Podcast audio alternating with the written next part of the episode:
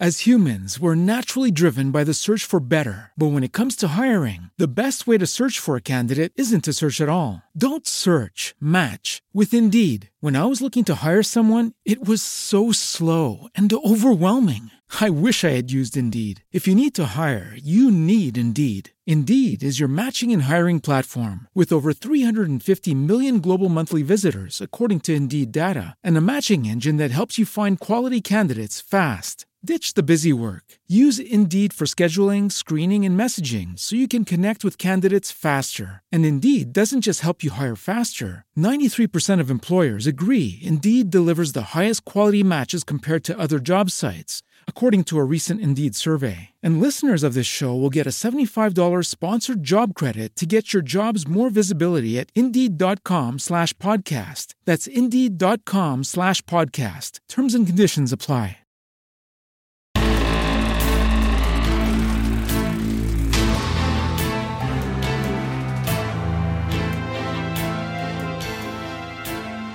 Conosciamo bene le favole. Ce le hanno raccontate così tante volte che ormai non hanno più segreti. Conosciamo i meccanismi, la morale, sappiamo perfettamente chi è il buono e chi è il cattivo. Il lupo, naturalmente. Ma è davvero così? Insomma, siamo sicuri che il cattivo sia proprio il lupo? In compagnia del lupo, il cuore nero delle fiabe. I nuovi episodi del podcast tratto dalla serie di Sky Arte con Carlo Lucarelli. Buon ascolto.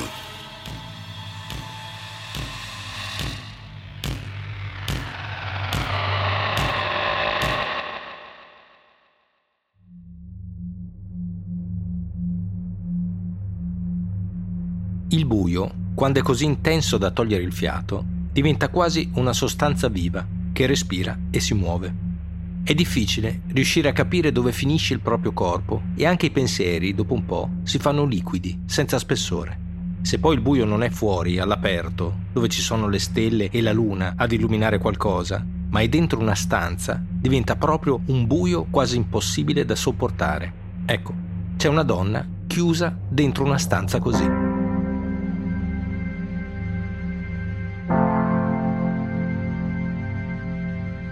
Giovane, ma si fa fatica a darle un'età, buio com'è.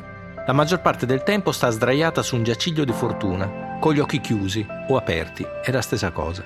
Le sue giornate sono scandite dai rumori, perché sa che ogni tanto qualcuno arriva, apre la porta, accende la luce, le dà da mangiare e da bere. La giovane donna aspetta, impaziente. All'improvviso, eccoli i rumori.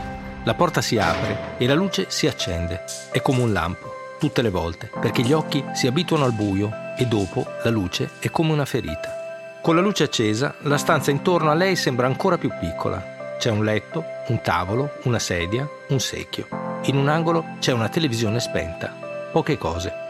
Di solito noi raccontiamo fiabe e questa non sembra proprio una favola per bambini, piuttosto un incubo o la trama di un film horror.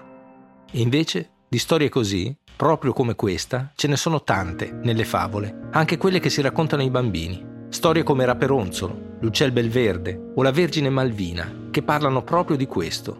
Donne rinchiuse in stanze buie o addirittura donne murate vive. La favola di Raperonzolo, per esempio, è una delle più conosciute, raccontata recentemente anche da un film della Disney.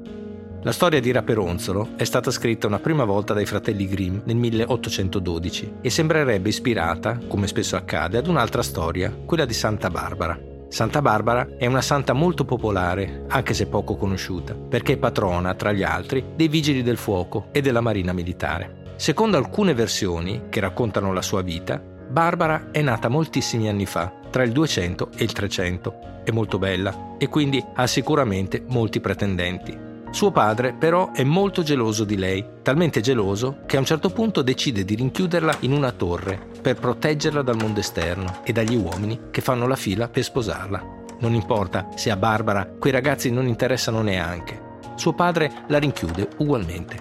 Nessuno deve averla.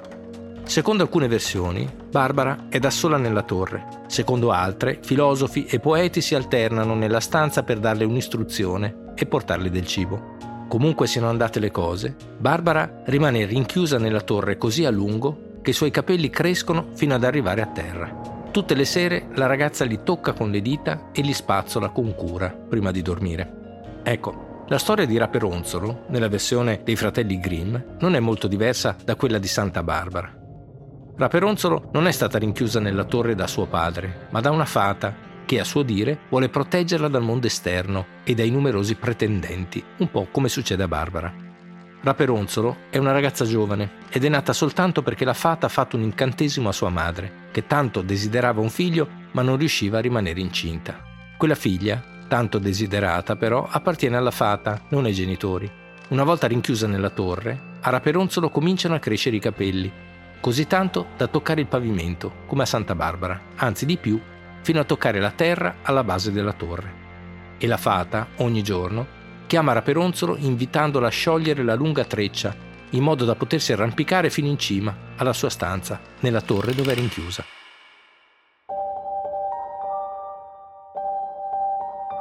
Di donne rinchiuse non si parla soltanto nelle favole, anche la realtà è piena di storie così. I modi per limitare la libertà delle donne sono tanti. Rinchiuderle nelle torri, come abbiamo visto, oppure mandarle in convento, come succede nella Venezia del 1600. Elena Cassandra Tarabotti è figlia di un marinaio.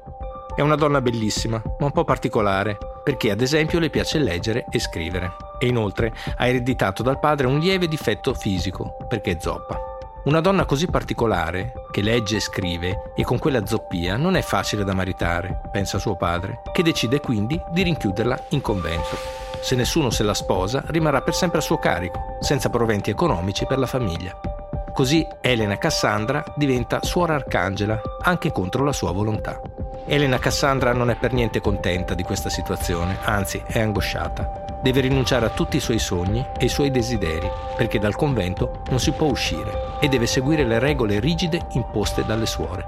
È un po' come essere in prigione senza aver fatto nulla di male, una cosa alla quale non si può rassegnare non ci sono molti modi per ribellarsi al volere di un uomo in una società patriarcale. Elena Cassandra sceglie l'unico possibile per opporsi alla sua reclusione forzata. Comincia a scrivere moltissime opere in cui denuncia la condizione della donna nel 1600. All'inizio usa uno pseudonimo perché quello che dice potrebbe provocarle molti problemi. Nei suoi scritti, infatti, arriva a denunciare addirittura la Repubblica di Venezia e anche lo Stato, che permette ai padri di rinchiudere le figlie in un convento anche se non hanno nessuna vocazione. Elena Cassandra rimane in convento per più di 30 anni e muore lì, fra quelle mura, nel 1652. Sono tante le donne come lei, costrette a fare una vita che non vogliono. Donne che non sono libere di pensare e non sono libere di decidere. Donne che non sono libere nemmeno di ribellarsi, perché se lo fanno vengono punite.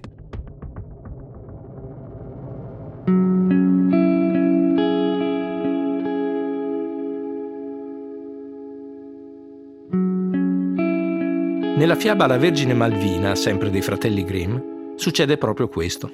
Malvina è bella e si è perdutamente innamorata di un giovane che vorrebbe come sposo. Il padre però, per convenienza, vorrebbe darle in moglie ad un altro pretendente, uno che a Malvina proprio non piace. La ragazza si ribella al volere del padre e decide di dire no a quel matrimonio combinato. Il padre, furioso, la punisce e la mura viva nella parete. Insieme a lei rinchiude anche la sua serva personale e le provviste per sette anni di prigionia. Sette anni nei quali Malvina e la sua serva non potranno vedere la luce del sole e dovranno restare lì, rinchiuse, nel buio più assoluto. Passati sette anni, il cibo termina e le due donne cominciano a pensare che il padre di Malvina si sia completamente dimenticato di loro. Così iniziano a scavare con il coltello del pane, fra la malta e la pietra, per poi togliere un mattone alla volta. È un lavoro lunghissimo e molto faticoso, ma dopo qualche giorno le due donne rivedono finalmente la luce del sole e scoprono che in quei sette anni il mondo che conoscevano è completamente cambiato. Del castello del padre sono rimaste soltanto le rovine e il villaggio è stato completamente bruciato. Tutto intorno a loro, fino all'orizzonte più lontano, non c'è anima viva.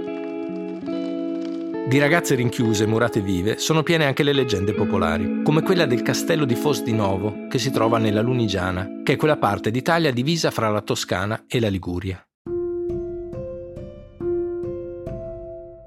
Siamo nel Medioevo, attorno al 1200. Bianca Maria Aloisia Malaspina è promessa sposa ad un nobile. Bianca è una ragazza dalla carnagione molto chiara e i capelli così biondi da sembrare quasi bianchi. Sembra tutto pronto per il matrimonio, ma la leggenda racconta che Bianca è innamorata di un altro uomo, che per di più, anziché essere un nobile, è uno stagliere. Suo padre non perde tempo e prende immediatamente la decisione di mandarla in convento per farle cambiare idea. Secondo la leggenda, appena Bianca arriva in convento, si scopre che è incinta dello stagliere. Un figlio al di fuori del matrimonio, per l'epoca, è un motivo di grosso scandalo e vergogna. Il ragazzo viene ucciso subito e il padre di Bianca, furioso, la fa murare viva dentro una torre del castello, insieme ad un cane e alla testa di un cinghiale. A Bianca non vengono lasciate le provviste per sette anni, come invece succede nella fiaba della Vergine Malvina. Così resiste qualche giorno e poi muore di stenti. Sembra davvero un film dell'orrore, ma del resto è soltanto una leggenda, una di quelle storie che si raccontano per spaventare i bambini. Forse, o forse no perché nel 1960, dopo i bombardamenti della Seconda Guerra Mondiale, il castello di Fos di Novo viene restaurato ed è allora che nell'intercapedine di un muro, sotto una delle torri, vengono ritrovate delle ossa. Alcune sono umane, altre no, sembrano i resti di qualche animale. Non possiamo sapere con certezza se quelle ossa appartengano veramente a Bianca. Quello che sappiamo è che murare vive le donne era considerato una punizione esemplare, soprattutto quando venivano accusate di aver tradito il marito o ucciso i figli, o semplicemente di avere disobbedito.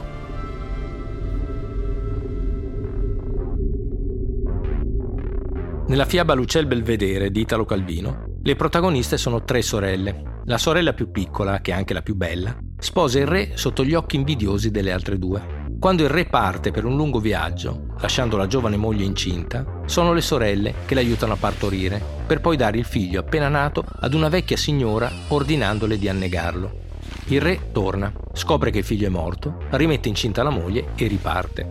Succede per tre volte e tutte e tre le volte le sorelle maggiori, gelose della felicità della più piccola, rapiscono il figlio e lo consegnano alla vecchia per annegarlo. Il re, stanco e arrabbiato, viene convinto dalle sorelle che ad uccidere quei tre neonati sia stata proprio la sua sposa. Così scrive una lunga lettera in cui abbandona la moglie al volere delle sorelle. Fatene quello che volete, scrive. È così che le sorelle decidono di murare viva la regina, dal collo in giù. Ecco, nella fiaba, più avanti nella storia, si scopre che in realtà i figli partoriti dalla regina non sono morti, anzi, sono stati salvati, cresciuti e educati da un'altra famiglia.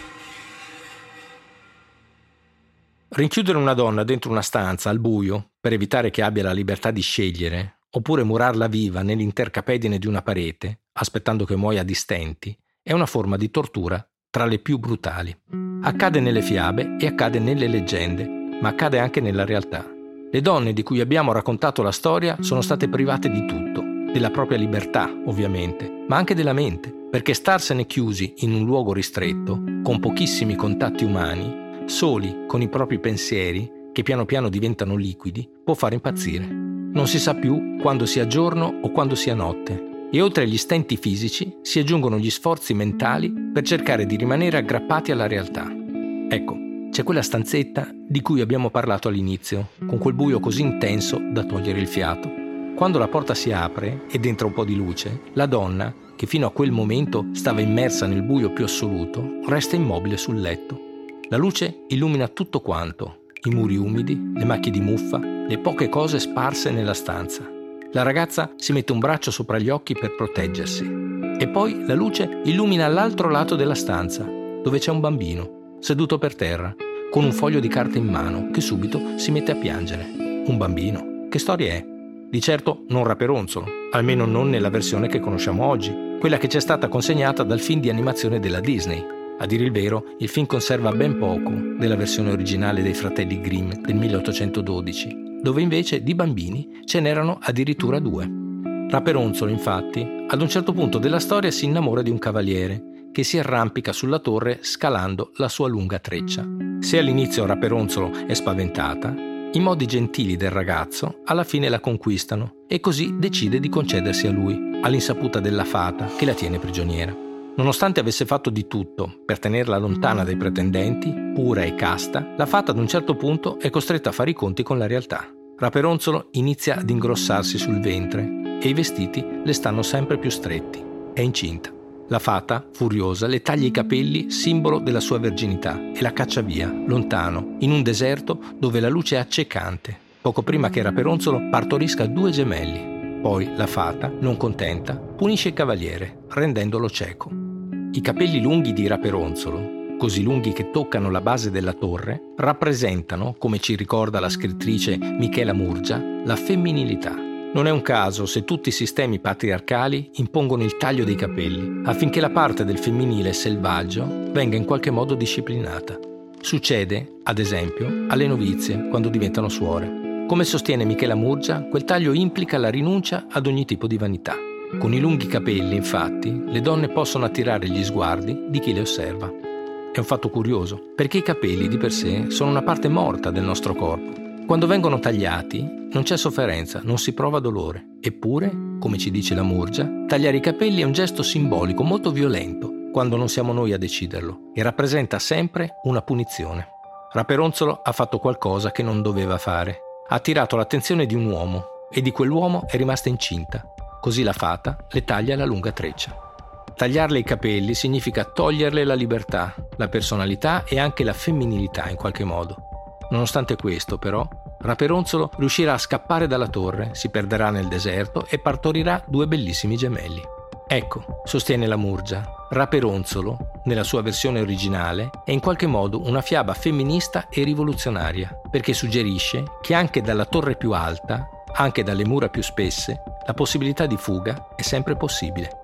I fratelli Grimm decisero di cambiare la fiaba diverse volte, tagliando via via le parti ritenute più scabrose era necessario eliminare tutti quegli elementi che potevano potenzialmente risultare offensivi per i gusti della borghesia del 1800, come per esempio il fatto che Raperonzolo fosse rimasta incinta e avesse messo al mondo due gemelli senza essere sposata. Anche per questo, la storia che raccontiamo oggi è molto diversa dalla sua primissima versione. Potrebbe essere quindi che quella donna, quella che sta in una stanza al buio che toglie il fiato, con un bambino che piange, sia la protagonista di una delle favole che abbiamo raccontato. Oppure potrebbe essere soltanto un'invenzione, il personaggio inventato di un racconto dell'orrore. Oppure potrebbe appartenere a qualcos'altro, qualcosa di molto più spaventoso, qualcosa come la realtà. È il 19 aprile del 2009 quando in un ospedale austriaco arriva una ragazza di 19 anni.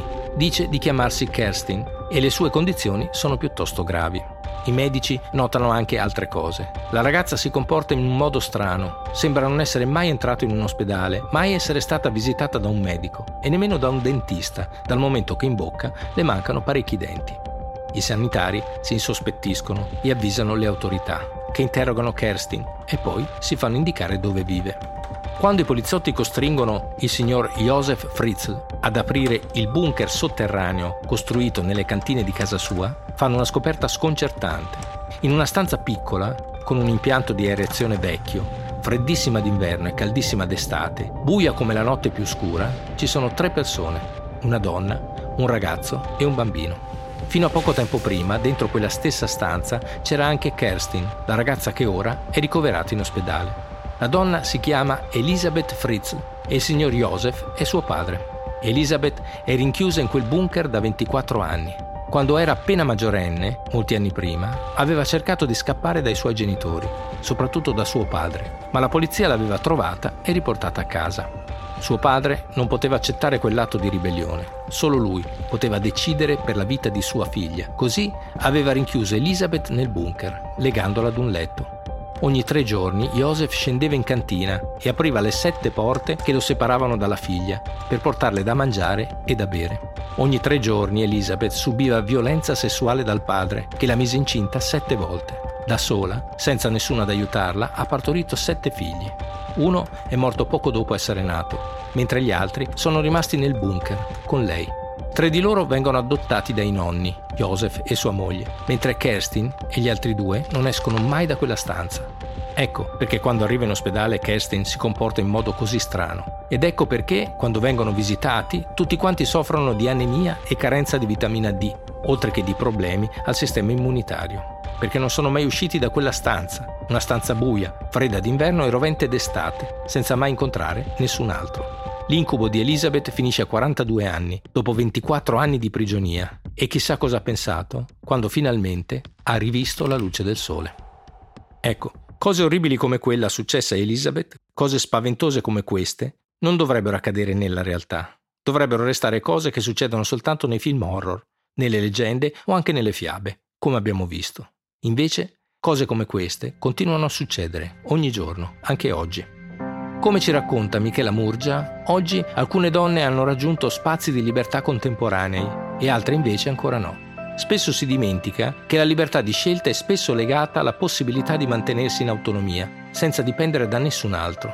Molte volte le donne, ci ricorda Michela Murgia, sono costrette a sacrificare le proprie scelte perché il carico familiare e lavorativo pesa troppo e ricade in gran parte su di loro. Spesso, se vogliono avere dei bambini, rinunciano alla carriera. Oppure, se scelgono la carriera, decidono di non fare figli. E quando questo avviene, quando una donna sceglie il lavoro anziché la famiglia, sa perfettamente che quel lavoro lo dovrà fare come un uomo, o meglio, per essere apprezzata. E a volte non basta, perché gli stipendi non sempre sono uguali, anzi, non lo sono quasi mai. Ancora oggi, sostiene Michela Murgia, le discriminazioni che subiscono le donne sono inaccettabili, tanto che le donne, che si immaginano percorsi diversi, nuovi, fanno ancora molta fatica ad affermarsi. Anche nel mondo di oggi, alcuni preferirebbero relegare le donne a ruoli statici e predefiniti. Insomma, sono ancora troppe le donne che devono combattere certi pregiudizi culturali per sopravvivere. Sono ancora troppe le donne costrette, umiliate, picchiate o violate. Magari non vengono più murate vive o rinchiuse nelle torri, ma ancora oggi, troppo spesso, le donne non sono libere di scegliere.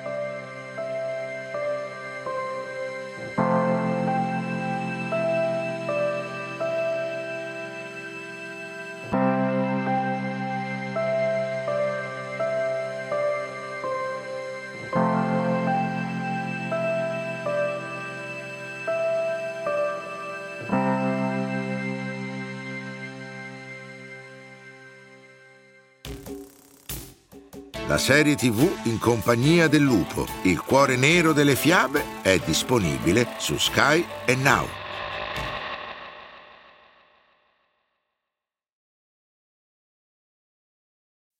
As humans, we're naturally driven by the search for better. But when it comes to hiring, the best way to search for a candidate isn't to search at all. Don't search, match with Indeed. When I was looking to hire someone, it was so slow and overwhelming. I wish I had used Indeed. If you need to hire, you need Indeed. Indeed is your matching and hiring platform with over 350 million global monthly visitors, according to Indeed data, and a matching engine that helps you find quality candidates fast. Ditch the busy work. Use Indeed for scheduling, screening, and messaging so you can connect with candidates faster. And Indeed doesn't just help you hire faster. 93% of employers agree Indeed delivers the highest quality matches compared to other job sites according to a recent Indeed survey. And listeners of this show will get a $75 sponsored job credit to get your jobs more visibility at Indeed.com slash podcast. That's Indeed.com slash podcast. Terms and conditions apply.